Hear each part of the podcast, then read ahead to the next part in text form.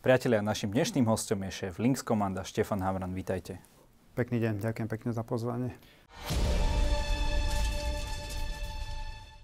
Pán Hamran, je nutné brať ľudí, ktorí boli vo vysokých štátnych funkciách za prítomnosti kukláčov so samopalmi v noci alebo nad ránom. Nie je toto skôr záber taký z chytania nejakých mafiánov a nie ľudí, ktorí naozaj majú nejakú aj vážnosť tej spoločnosti a tak ďalej? Tak je to skôr otázka na vyšetrovateľa. Orgán činný v trestnom konaní je ten, ktorý rozhodne o tom, akým spôsobom sa bude vykonávať e, zadržiavanie konkrétnej osoby. Ak poveria nás, tak za tú taktiku samozrejme už zodpovedám ja a ja rozhodnem o tom, že akým spôsobom tam pôjdeme po konzultácii s vyšetrovateľom. Z pravidla, ak na to nie sú naplnené všetky podmienky, tak ideme neintervenčným spôsobom. Snažíme sa samozrejme neprekonávať násilím tie prekážky, ktoré tam sú. Ale pritom špeciálne jednotky je v mnohých prípadoch opodstatnená, aj keď tej širokej laickej verejnosti sa to tak nemusí zdať. Z pravidla robíme viacero páchateľov naraz.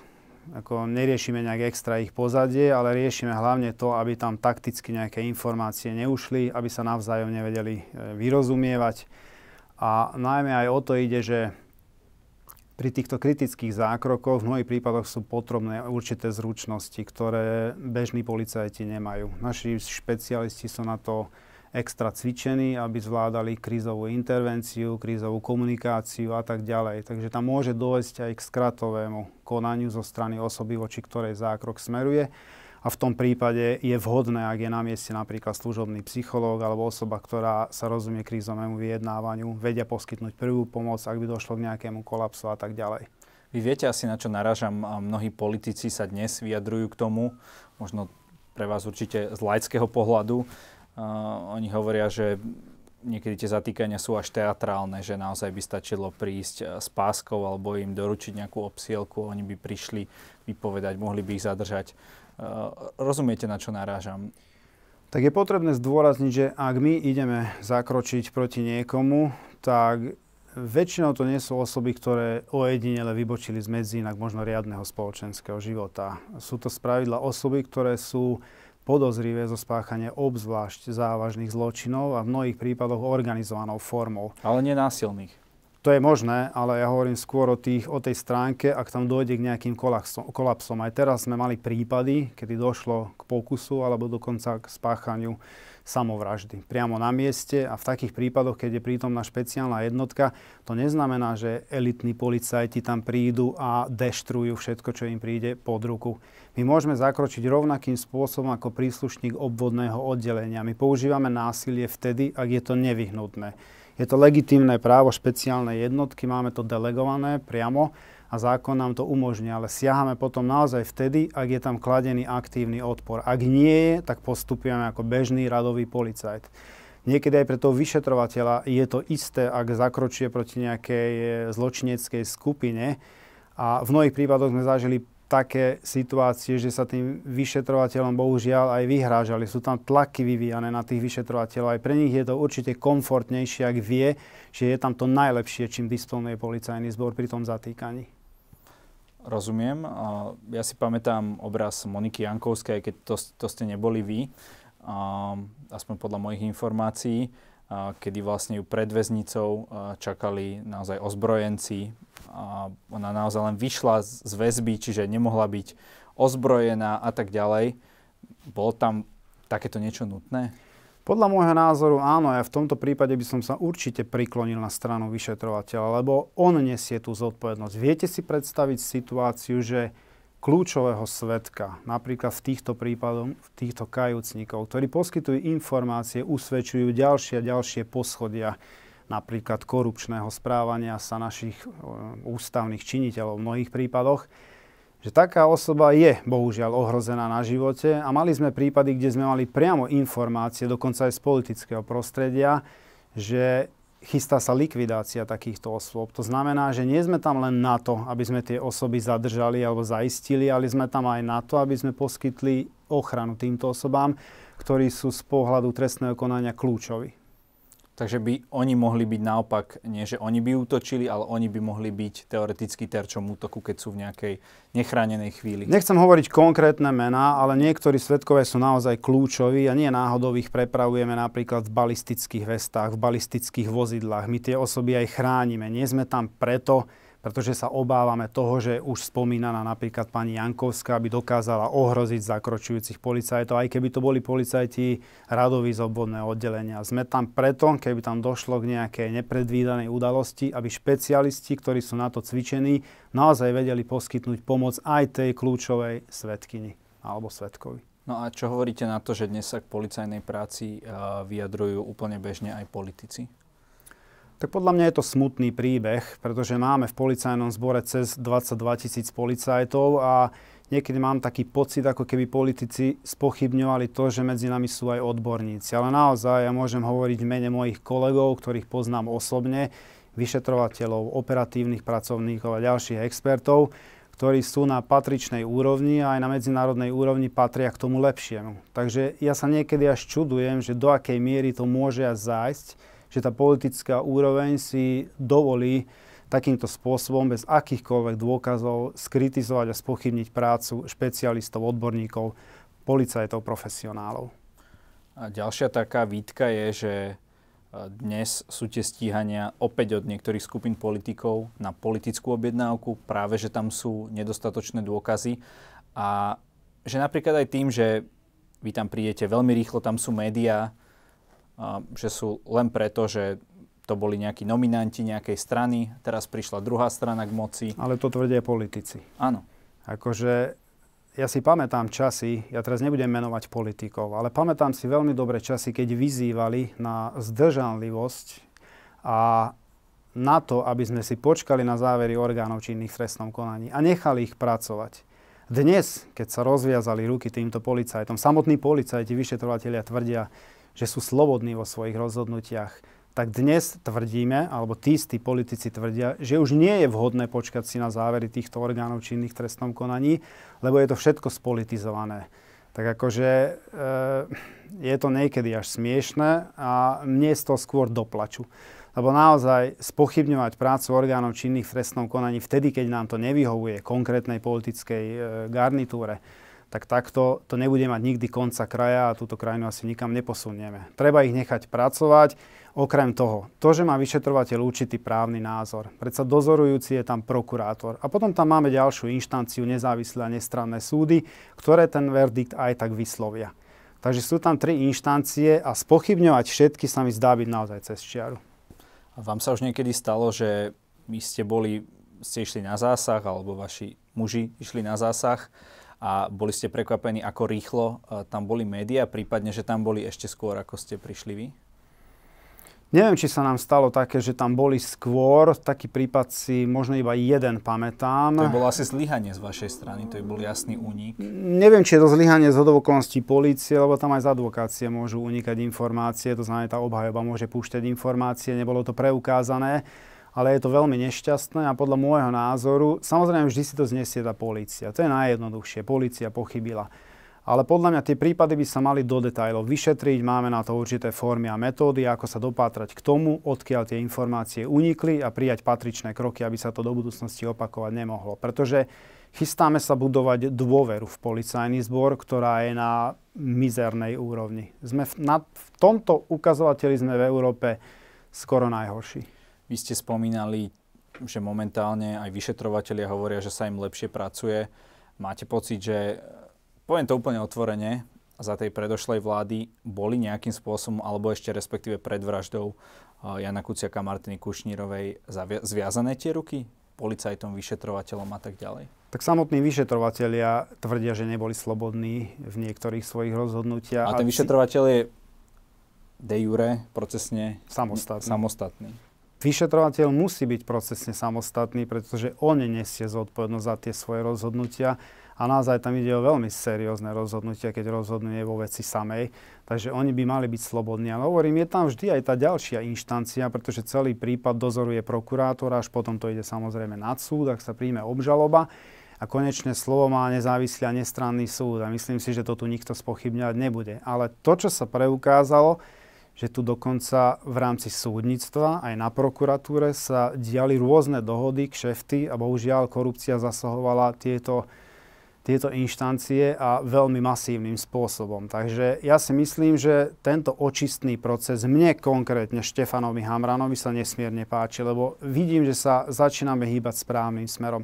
Chyby budú. Však ten omyl je sprievodným znakom každého procesu poznávania, takže omily budú skôr či neskôr, ale podstatné je, či sa dokážeme posúvať tým správnym smerom. Ja osobne si myslím, že áno. Na vás boli vyvíjane nejaké tlaky? Áno, boli. Asi to nebudete detailnejšie e, špecifikovať? Tak o tých tlakoch, ktoré boli na moju osobu vyvíjané, tak tie sa niesli asi 7-8 rokov, boli dosť nepríjemné. Ja si myslím, že všetko podstatné už v minulosti bolo povedané, však niektoré, niektoré spory sme bohužiaľ boli nútení riešiť aj v mediálnom priestore, čo je veľmi nepríjemné. Nepridáva to tej profesionálnej práci policajta a vníma to veľmi kontroverzne aj široká verejnosť. Takýmto spôsobom sa jednoducho nedá budovať dôvera v policajný zbor. Vždy som bol toho názoru. Mne naozaj lauter jedno, či ten policajt príde z takého alebo onakého prostredia, či bol do funkcie ustanovený za strany Olano, keď bola pri vláde, alebo Smeru. Je to jedno. Policajtom nám by to malo byť úplne jedno. Pre mňa je podstatné, aké má kvality ten človek, aké má postoje a ako pracuje. Či tam je tá vôľová vedomostná zložka zastúpená, to znamená, že chce pracovať a vie pracovať. To, že kto ho nominoval a aká vláda, to by malo byť absolútne irrelevantné. Mám na útvare ľudí, ktorí boli nominovaní do funkcií za Smeru, mám dokonca ľudí, ktorí boli osobní priatelia pána Gašpara a dodnes pracujú na útvare a za jedného by som dal ruku do ohňa. Je to jeden kvalitný policajt a dlhé roky u mňa pracuje a ja som maximálne spokojný s jeho výkonmi. Vy ste aj šéfom združenia týchto elitných jednotiek. A ako oni vnímajú? Dostala sa k ním vôbec tá informácia, že máme takmer e, celé bývalé vedenie policie vo väzbe? Áno, bohužiaľ. Oni, oni to vnímali aj cez našu prízmu, lebo nebudem to teraz do detajlov rozoberať, ale videli, aké tlaky boli na nás vyvíjane. Dokonca istý čas jedna predsedníctva krajina sa nám ponúkla, že prídu za našim prezidentom a vysvetlia im tú podstatu fungovania elitnej jednotky, čo bolo naozaj už až prízemné. My sme im vysvetlili, že to nie to je zbytočné, absolútne nepodstatné. Takže áno, aj cez našu prízmu a samozrejme aj zo zahraničných médií vnímali, však ten rozmer bol oblúdny a boli toho plné médiá, nie len naše, ale aj zahraničné. Takže pýtali sa nás na to, že čo sa vlastne u nás deje. Vy ste šéfom Links Komanda. Čo si pod tým máme predstaviť? Je to taký slovenský SWOT?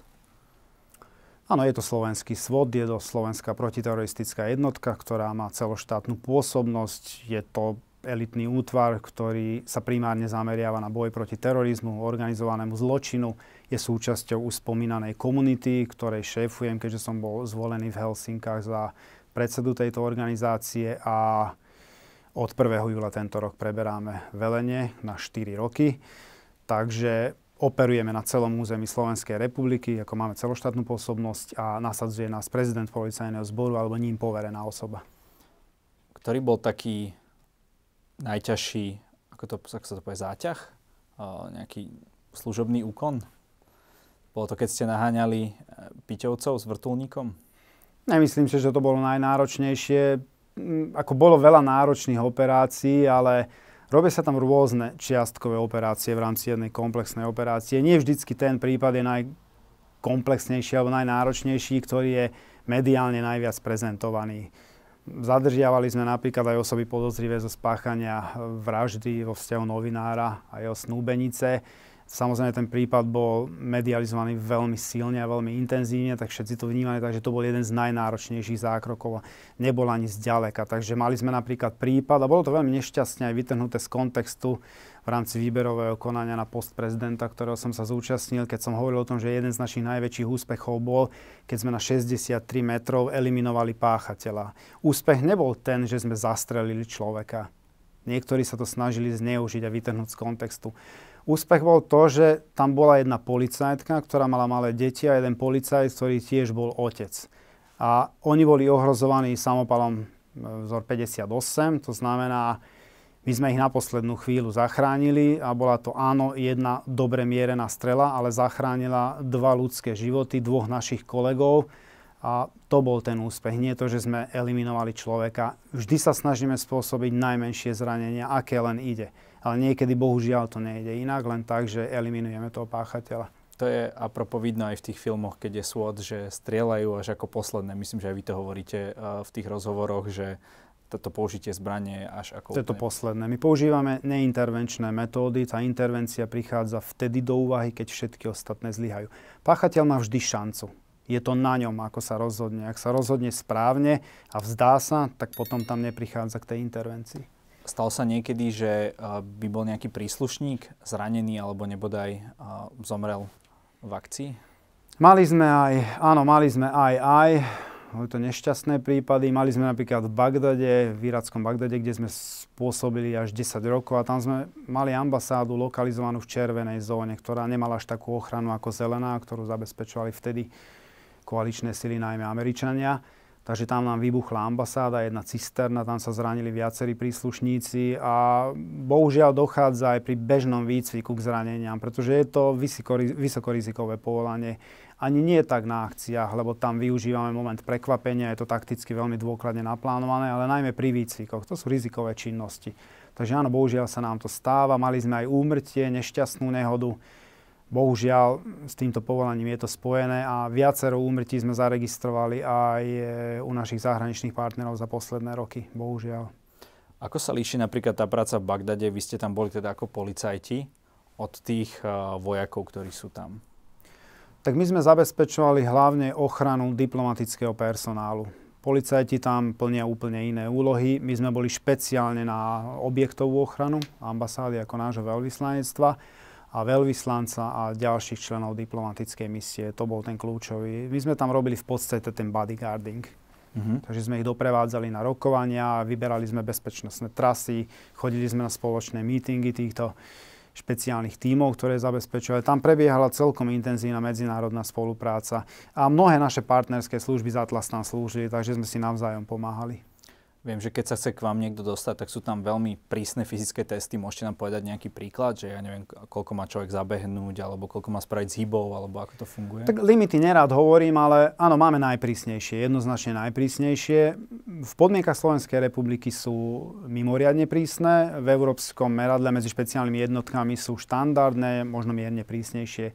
Plávame 400 metrov na čas, beháme 3000 metrov, sme behali, pardon, v no minulosti. No, za koľko to má človek zaplávať zhruba? Pamätáte si?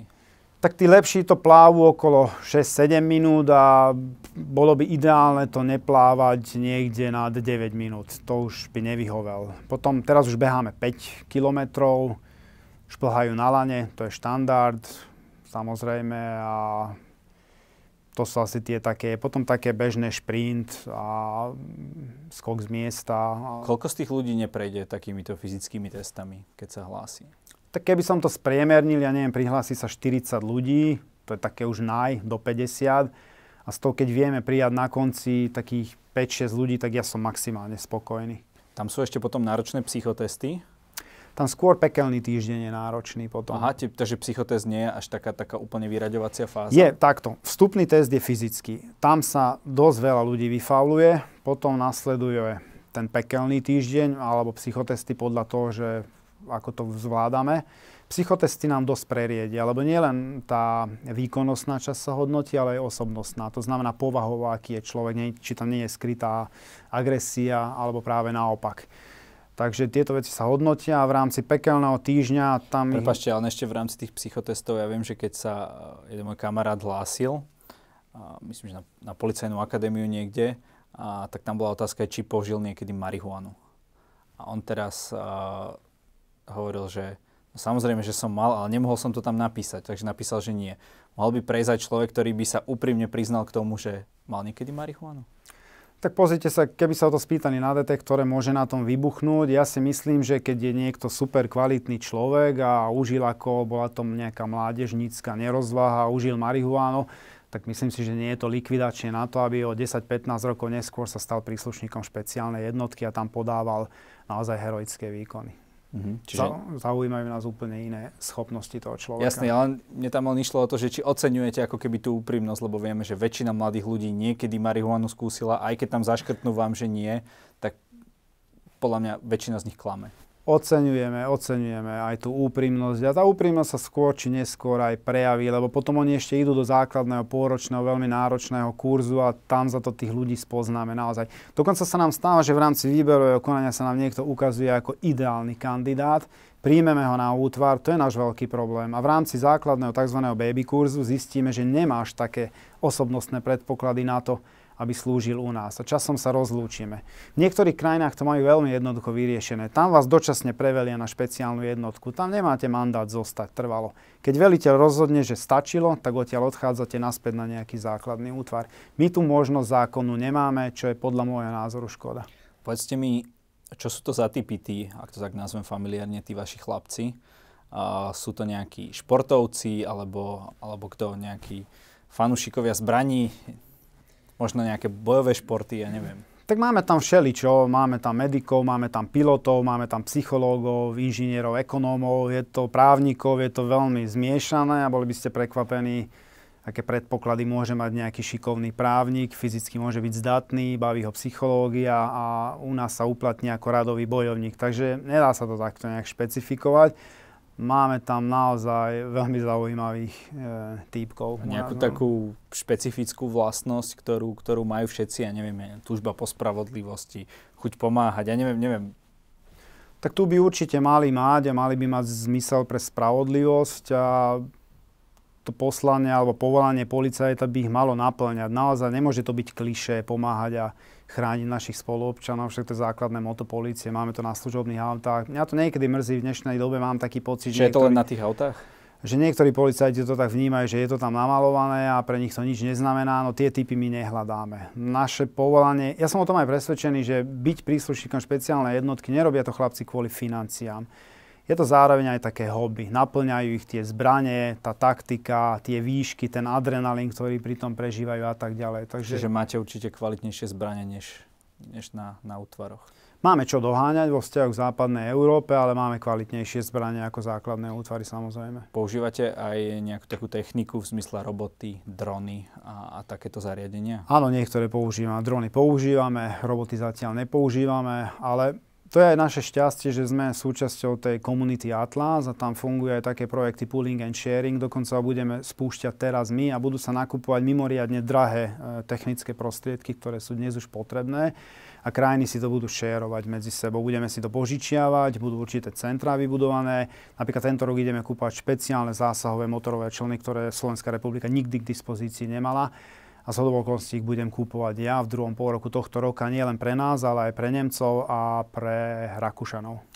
A spomínali ste, že plat by nemal byť teda tou prvotnou motiváciou, ale koľko si u, vás teda príslušník vašej jednotky vie zarobiť? Tak čísla nebudem hovoriť, lebo závisí, sú tam pohyblivé príplatky a tak ďalej. Tak povedzte nejaký príklad, že ja neviem, Zarob... robí u nás 5 rokov s vysokoškolským vzdelaním, tak aký je zhruba? Tak číslo vám aj tak nepoviem, lebo je to, je to informácia taká, ale poviem vám toľko, že zarábajú tí, čo sú už tak u nás a majú nejaké slušné osobné, majú nejaké nadčasové hodiny, výrazne viac ako policajt na ulici, ako nejaký príslušník obvodného oddelenia na základnom útvare. O koľko je tá práca nebezpečnejšia? Viete čo, ja Nerád to porovnávam, ale podľa môjho názora, názoru je práca príslušníka obvodného oddelenia dosť nebezpečná. V dnešnej dobe bohužiaľ sú policajti prvého kontaktu a niekedy prichádzajú do styku s tými páchateľmi, aj obzvlášť závažných zločinov ako prvý. Samozrejme, my sme, my sme tam tá asistencia a snažíme sa im pomáhať hneď ako sa dá, ale predsa len v mnohých prípadoch aj sme videli tie videá, ktoré boli označené ako zlyhania zo strany policajtov, že tí nie až tak náležite vyškolení a vycvičení policajti museli čeliť situácii, ktorá by pasovala do portfólia nejakej špeciálnej jednotky. Ale v tomto smere sa snažíme teraz aj reformou policajného zboru prijať veľmi radikálne kroky. Však uvidíte, predpokladám, že to bude možno publikované v budúcnosti, ale chceme kompletne zmeniť systém fungovania špeciálnej jednotky tak, aby sme mohli byť nápomocní našim kolegom, ktorí jednoducho nemajú čas na to, aby boli náležite až tak vycvičení a vyškolení ako naši príslušníci. Hovorí sa o nejakom podstave všeobecne u policie. Ako je to u vás? Koľko, koľko ľudí vám momentálne chýba? Že kebyže nájdete ideálnych kandidátov, koľko ľudí ste schopní hneď V podstate prijať? ja som skoro plný. Asi jeden, dvaja mi chýbajú. Myslíte si, že máme málo policajtov? Lebo na jednu stranu sa stále tu hovorí o nejakých podstavoch, na druhú stranu máme na počet obyvateľov celkom dosť policajtov. Tak je to systém organizácie policajnej práce. Viem si predstaviť fungovať policajný zbor aj s nižším počtom policajtov, ale to by sme museli kompletne zreorganizovať všetky služby policajného zboru a to sa nedá robiť zo dňa na deň. Prebieha mimochodom takáto reorganizácia, tak uvidíme, ako to dopadne. Ale podľa môjho názoru ku dnešnému dňu máme naozaj dostatočný počet policajtov, pretože je výrazne vyšší ako priemer v Európe. Je to dneska pre mladých chlapcov a ženy zaujímavá práca? Dáva im to to, čo chcú? Tak zatiaľ to vyzerá tak, že pravdepodobne asi nie, čo mňa osobne mrzí, pretože ten dopyt po tej policajnej práci nie je až taký vysoký, ako by sa očakávalo. To znamená, policajný zbor má výrazné podstavy a do budúcnosti budeme musieť zatraktívniť prácu policajtov. Ale v prvom rade treba zdvihnúť tú dôveru. Občania jednoducho v tento ozbrojený bezpečnostný zbor musia veriť. Policajný zbor je tu na to, aby im poskytol pomoc a ochranu vtedy, keď sa ocitnú v tých ťažkých krízových situáciách. Ak presvedčíme občanov, že sme tu na to a nie na to, aby sme vykonávali neustále represiu a postihovali ich za dopravné priestupky, ale naozaj, ak potrebujú policajta a ten tam je, tak ja si myslím, že to je cesta k tomu, že zvýšime tú dôveru a postupne sa zatraktívne aj to povolanie.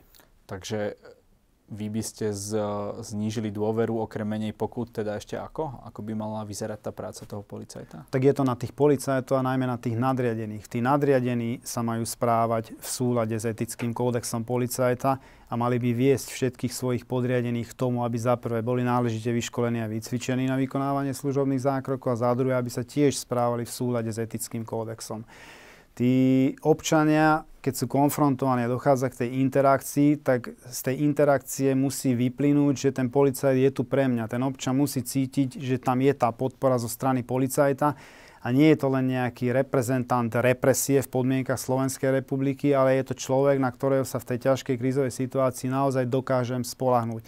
Niektorý deň som videl video, ako dvaja policajti na diálnici na prípojke tlačia auto. Mne sa to nesmierne páčilo. Vystúpili zo služobného auta, odstavili premávku a pomáhali. Takto si to ja predstavujem. Ale to sú postupné kroky a mohli by sme tu o tom ďalšiu reláciu rozprávať. Tam je tam toho viac, ako zvýšiť tú dôveru. No a samozrejme na príslušných postoch, najmä riadiacich, musia byť funkcionári, ktorí nie sú zdiskreditovaní. Lebo veľmi častokrát nad posudzujú občania cez prízmu práve tých zdiskreditovaných známych policajných funkcionárov. A zase tiež nechcem hovoriť mená, ale, ale je to bohužiaľ tak. Vy hovoríte o nadriadených a o zdiskreditovaných funkcionároch. Práve vaša jednotka brala e, bývalých policajných prezidentov ako pána Gašpara, tak pána Lučanského.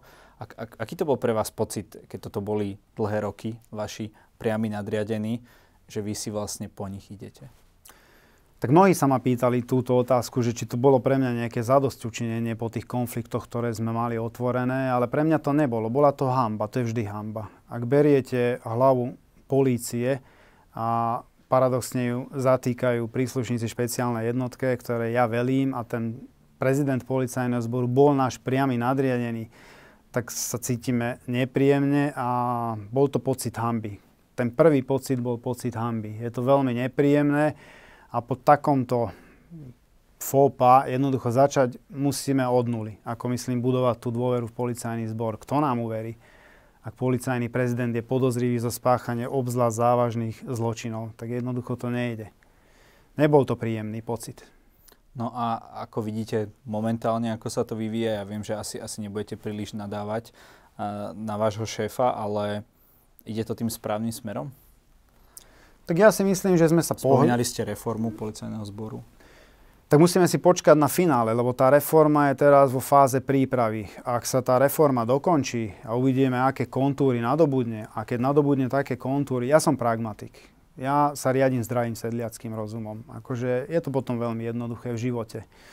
Ale verím tomu, že chyby sa spravia, ale tá klíma v policajnom zbore sa rozhodne musí zmeniť. Tí policajti sú sklamaní v mnohých prípadoch, ale verím tomu, že je tu priestor na manevrovanie a vidieť, vidíme svetlo na konci tunela. To znamená, je to dobré. Tie opatrenia a tá pripravovaná reforma, keď som ju ja videl a prebehol som ju, tak e, dáva nádej na to, že sa posunieme tým správnym smerom. Pán Habran, každý v našej relácii môže na záver niečo odkázať našim divákom alebo povedať možno niečo, čo nezaznelo. Nech sa páči. Neviem, nemám nič také vymyslené, ale možno by som chcel požiadať našich spoluobčanov, aby boli troška trpezliví. Viem, že nám to trvá, tomu policajnému zboru, ale dlhé roky to tu fungovalo veľmi identickým spôsobom a konečne sa musíme osamostatniť, e, musíme sa zbaviť tej politiky, ktorá sa vždy dokázala dostať do našich radov a pevne dúfam, že ten policajný zbor potom začne napredovať spôsobom, s ktorým budú spokojní aj naši spoluobčania. Ďakujem za rozhovor. Ďakujem pekne za pozvanie.